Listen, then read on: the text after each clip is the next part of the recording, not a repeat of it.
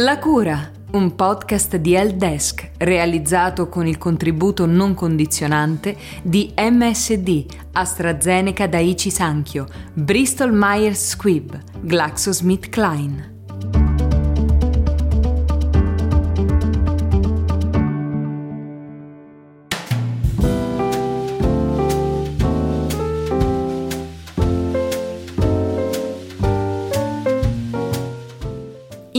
Episodio l'autrice Annalisa Bonfranceschi ci riporta all'estate del 2000. L'allora presidente degli Stati Uniti d'America, Bill Clinton, stava per fare uno di quegli annunci che sarebbero entrati nei libri di storia. Era stata completata la prima bozza del genoma umano la più meravigliosa e importante mappa mai prodotta dall'umanità, come la definì, perché avrebbe rivoluzionato la medicina e il trattamento di una miriade di malattie, cancro compreso. Non si sbagliava. Eravamo all'alba dei trattamenti mirati contro i tumori, quelli basati sulle alterazioni molecolari delle cellule, che avrebbero inaugurato la stagione della medicina di precisione nell'oncologia. L'entusiasmo era tanto che a un certo punto del discorso disse è plausibile pensare che i figli dei nostri figli penseranno al cancro solo come a una costellazione di stelle. Non sappiamo se l'augurio di Clinton si avvererà e quando, ma è chiaro che negli ultimi anni l'oncologia è diventata tutt'altro da quella che era in passato. Si muore ancora tanto di cancro, di alcuni tumori più di altri. 10 milioni l'anno sono le vittime, soprattutto per tumore al polmone e al colon retto. Ma sempre di più abbiamo imparato a parlare di cura e guarigione, qualcosa di impensabile a guardarsi un po' indietro. Un cambiamento di prospettiva reso possibile dallo sforzo di più attori, a milioni. Non avremmo avuto cure senza la ricerca, senza i medici pronti a testare e somministrare i farmaci, a riportare gli effetti collaterali, a capire quali malati più di altri possono beneficiare di un trattamento. E senza i pazienti, certo. Ma pensarli solo come i beneficiari di questi traguardi non potrebbe essere più sbagliato. Oggi, come mai prima, i pazienti sono protagonisti praticamente di ogni conquista, tanto quando si parla di ricerca che in campo di diritti sociali e giuridici. I pazienti aiutano a disegnare le sperimentazioni cliniche di nuovi farmaci, vi partecipano, sollecitano le istituzioni a renderli disponibili, raccolgono fondi per la ricerca si battono per i diritti del malato o di chi malato non deve più essere considerato grazie alle cure. Spesso, spessissimo, grazie alla forza che più voci unite riescono ad avere rispetto a quella del singolo.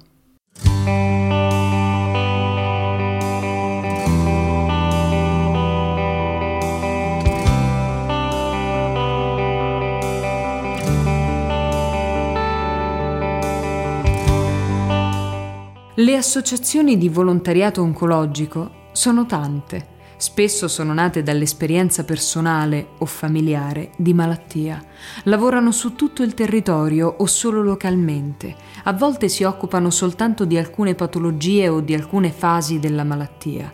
Ma tutte sono un bene prezioso e quando si mettono in rete diventano una forza irresistibile, un'onda che può cambiare il mondo per dirla con le parole di Elisabetta Iannelli, segretario generale di FAVO, Federazione Italiana delle Associazioni di Volontariato in Oncologia, e vicepresidente di AIMAC, Associazione Italiana Malati di Cancro, Parenti e Amici.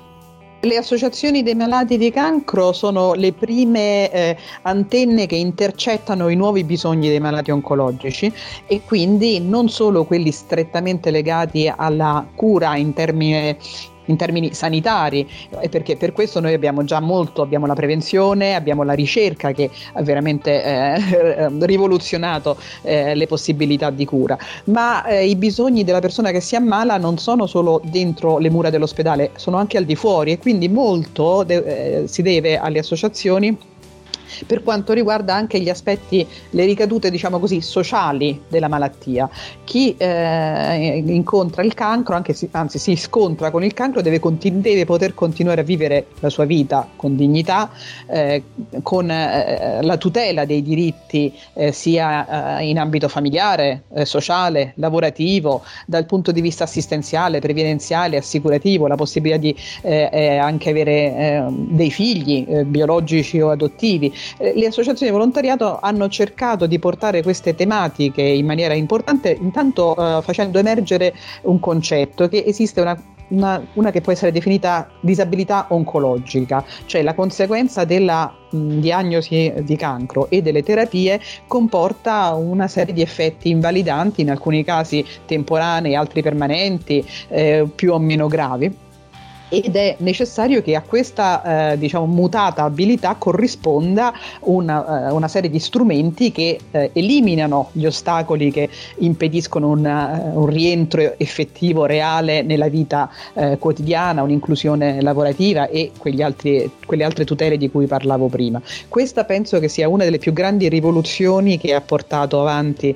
il volontariato oncologico, cioè dare attenzione al fatto che non si debba curare solo eh, la malattia, ma che si debba curare eh, la persona. E in questo negli ultimi eh, ormai quasi vent'anni un ruolo certamente di grande protagonista lo ha fatto eh, la, la, federazione, la federazione delle associazioni volontarie dell'oncologia, la FAVO, che appunto l'anno prossimo farà eh, il suo ventennale dalla Costituzione, che ha raggruppato centinaia e centinaia di associazioni di volontariato nel rispetto di quelle peculiarità, diversità, eh, competenze specifiche delle singole associazioni, ma facendo sì che ehm, eh, si riunissero dando un'unica voce eh, al malato e alla famiglia oncologica, unica voce che viene portata come richiesta e come anche proposta di soluzioni a livello istituzionale, a livello eh, politico, a livello eh, mediatico, perché è in questo modo che si possono poi raggiungere dei risultati concreti.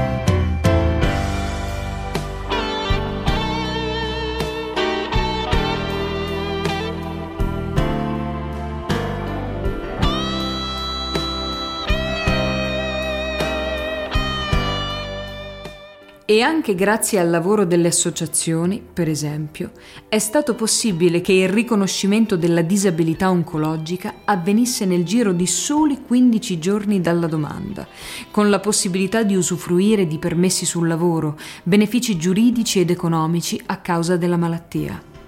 O ancora la legge sul part-time reversibile per i malati oncologici e l'esenzione dalla fascia di reperibilità di malattia.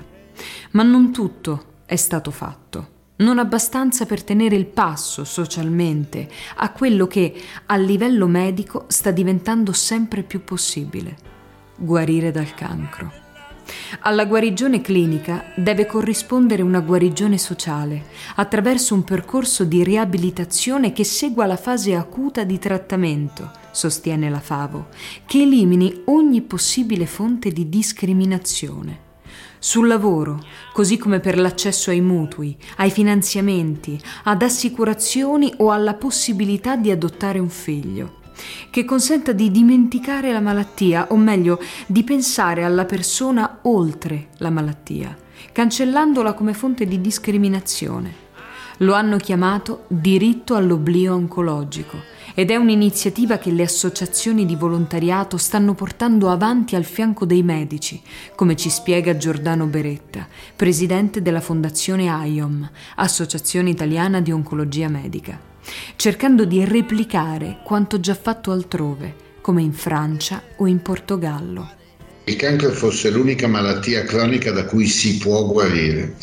Si può guarire, non si guarisce sicuramente. Si può guarire vuol dire che c'è una quota di pazienti che eh, una volta fatta una diagnosi di tumore eh, in realtà non morirà per quella patologia e raggiungerà un intervallo libero da malattia tale da avere la stessa speranza di vita di chi il cancro non ha mai avuto. Vale a dire che dopo un certo periodo di tempo dalla diagnosi e dal termine del trattamento, in assenza di recidiva di malattia, il paziente può essere considerato guarito. Questo è differente per diverse tipologie di tumori. Ci sono tumori in cui già questo obiettivo può essere raggiunto molto presto, addirittura prima dei 5 anni, in alcuni casi addirittura prima dei 2 anni dalla diagnosi. E ci sono tumori in cui invece si raggiunge molto più avanti, in alcuni casi anche oltre i 15 anni. Eh, noi ci stiamo battendo come Fondazione IOM con la speranza di ottenere una legge simile a quella che c'è in altri Stati europei che dice che sostanzialmente chi ha avuto una patologia oncologica in assenza di recidive e di trattamento dopo dieci anni può essere considerato guarito anche dal punto di vista normativo e sociale.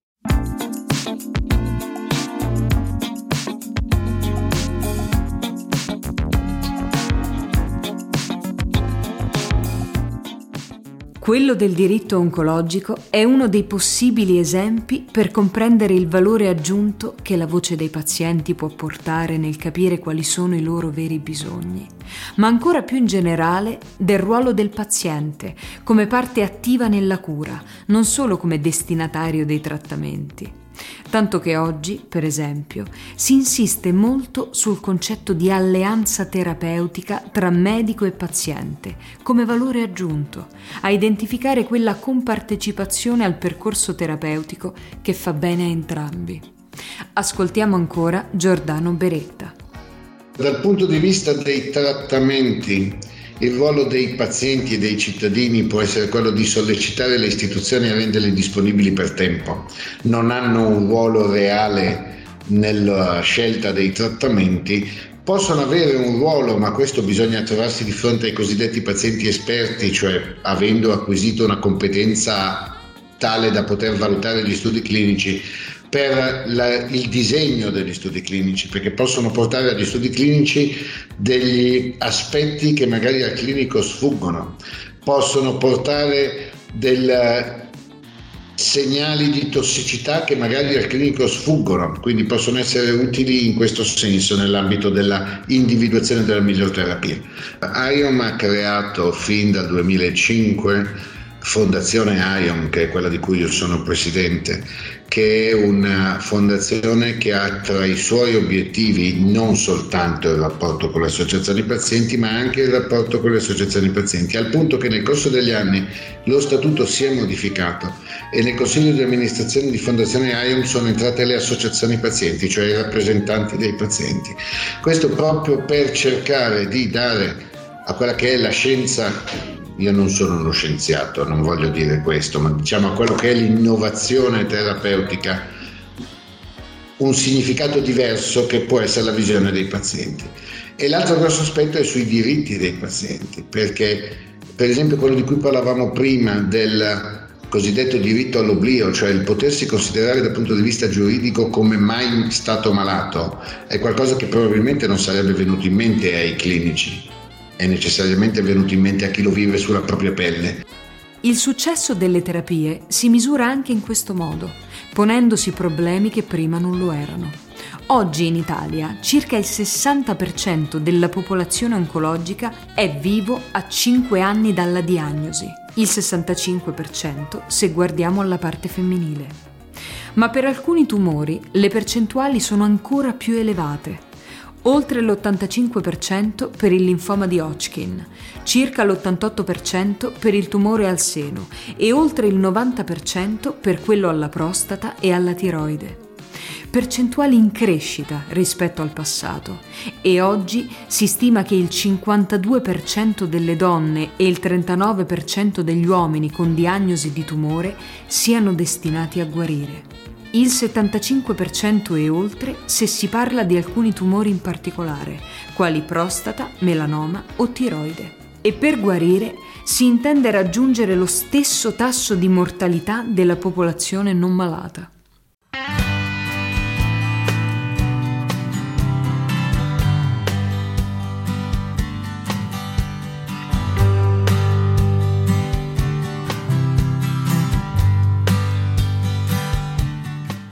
A voler però dare spazio a tutti i protagonisti della storia dell'oncologia, faremmo un torto non citando tutti i cittadini che da decenni la sostengono. Sì, c'è lo sforzo degli investimenti governativi, l'interesse e il lavoro delle aziende farmaceutiche e delle associazioni di volontariato oncologico e dei pazienti, ma l'impegno contro il cancro, in modo particolare tra le malattie croniche, si porta dietro la forza di una folta platea di sostenitori, semplici cittadini. Sin dai tempi delle Women's Field Army, le volontarie che negli anni 30 e 40 del secolo scorso giravano nelle strade americane per sensibilizzare le donne sull'importanza della diagnosi precoce per i tumori femminili e raccoglievano soldi. Lo facevano sfoggiando divise con tanto di gradi, usando la metafora della guerra al cancro che ancora oggi resiste quando si parla di oncologia. Ma la loro esperienza così come quella dell'American Cancer Society, di cui le volontarie facevano parte, fu un successo che sarebbe stato replicato anche altrove, Italia compresa.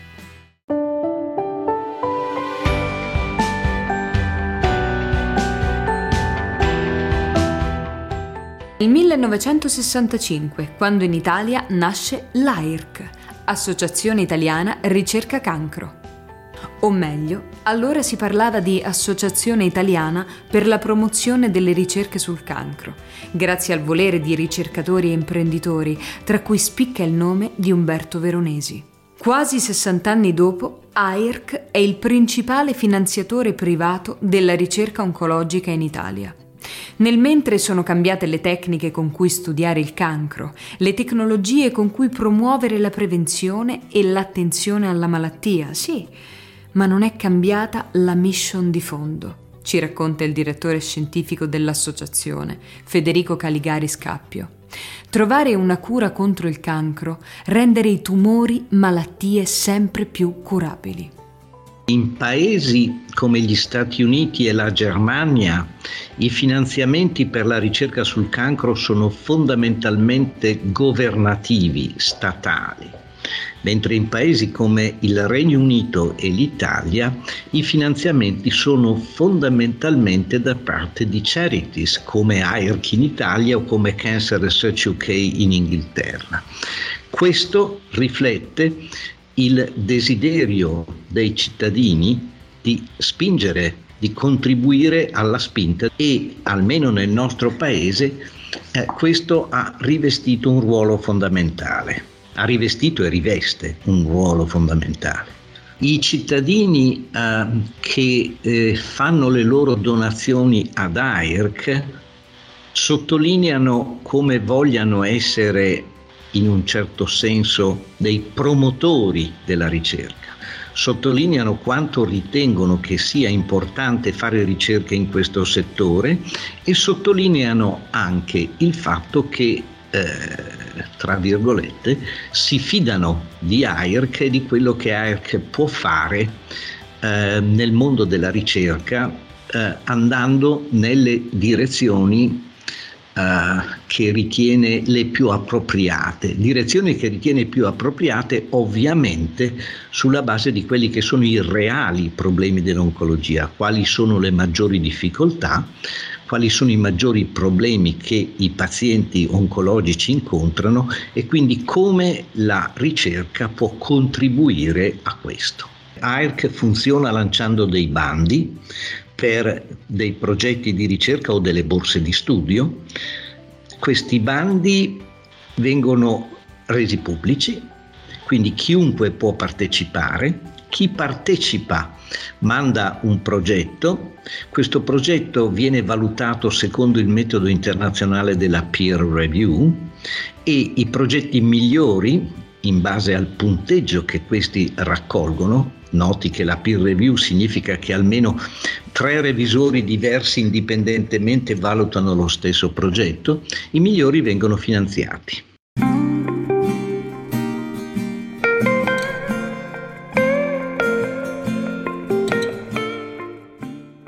concetto di una comunicazione che sia corretta,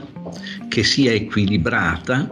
che metta in giusto risalto come dire, sia i risultati ottenuti sia i problemi che rimangono e che metta in risalto i risultati ottenuti, ripeto, in maniera non trionfalistica, ma in maniera equilibrata, penso che sia assolutamente essenziale. Penso che questo tipo di comunicazione sia ciò che può essere di reale aiuto alle persone. Quello infatti che tutti i protagonisti di questo viaggio fanno è anche questo, raccontare il cancro e tutto il mondo che lo circonda, perché raccontare serve, e come, e serve farlo con tutti i mezzi a disposizione. Serve per tutta la popolazione, per sensibilizzare sull'importanza della prevenzione, screening compresi, serve ai pazienti. Parlare chiaro sul cancro, su quali sono le reali opportunità di cura, quali solo specchietti ai noi per le allodole, è parte della cura ma ancor prima che il paziente cominci a curarsi, serve conoscere e informare, come ricorda Elisabetta Iannelli. Chi riceve una diagnosi oncologica immediatamente si comincia a guardare intorno e a cercare aiuto certamente il primo, il primo aiuto che cerca è nel, eh, sono i suoi familiari, però eh, se vent'anni fa il, il, o trent'anni fa eh, ci si guardava intorno nel reparto ospedaliero per cercare il volontario che potesse in qualche modo accompagnare, accogliere eh, la persona malata, adesso immediatamente eh, ehm, internet diciamo così, è il primo veicolo per cui eh, il, il paziente paziente immediatamente comincia a cercare su internet il famoso doc- dottor Google e, si, e, lì incontra una serie di servizi eh, delle associazioni di volontariato che sono fu- ormai sempre più presenti non solo sui canali social ma hanno anche siti internet e servizi di helpline telefonico, di eh, eh, eh, siti molto, molto ben strutturati che, che, danno una serie di risposte concrete a quelle che sono le prime immediate domande eh, che il, che, il, malato si pone, cioè dove posso curarmi, eh, che cos'è la mia malattia, quali sono i, le, le, i, trattamenti, quali saranno le conseguenze dei trattamenti che mi propongono. E eh, la difficoltà, se vogliamo, è quella di ehm, individuare eh, le fonti certe. Eh, questo è l'impegno più importante, nel, io credo, insomma, perché l'informazione deve essere un'informazione seria e certificata e eh, le associazioni dei malati eh, che nascono appunto sulla, sulla, base di esperienze spesso personali o familiari ehm, tengono moltissimo a questo, eh, che l'informazione che viene fornita sia un'informazione eh, non solo eh, eh aggiornata, ma certamente certificata dal punto di vista anche tecnico-scientifico, pur se con un linguaggio assolutamente comprensibile. Personalmente sono eh, io sono il vicepresidente di AIMAC, che è l'Associazione Italiana Malati di Cancro, eh, e che dal 1997, ormai sono quasi 25 anni, fa questo, cioè fornisce informazioni validate scientificamente ma con un linguaggio molto semplice, con tutti gli strumenti a nostra disposizione, per cui abbiamo ancora i libretti cartacei, perché nello, in ospedale l'incontro tra i volontari e i pazienti e il fatto anche di fornire materialmente un, un oggetto che poi può essere sfogliato, riletto, è certamente anche anche un modo per eh, rafforzare eh, no, quel, eh, quel, quel, dialogo, quel rapporto di accoglienza, quell'attenzione, ma eh, eh utilizziamo tutti gli strumenti eh, anche più moderni, nostra, anche il chatbot, anche l'helpline, anche la mail, anche i social, per poter arrivare il più possibile a tutti i malati a dare maggiori informazioni.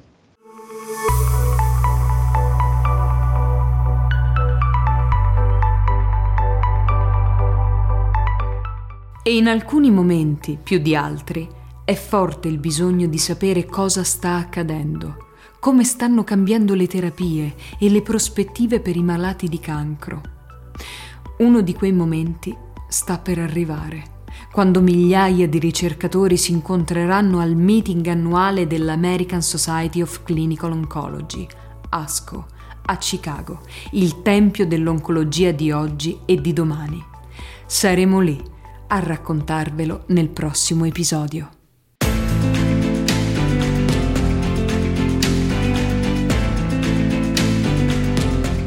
La cura un podcast di Helpdesk realizzato con il contributo non condizionante di MSD, AstraZeneca Daiichi Sankyo, Bristol Myers Squibb, GlaxoSmithKline. Coordinamento editoriale Michele Musso, Antonino Michienzi. Produzione ed editing Medicina e Informazione. Voce narrante io, Giulia Santilli.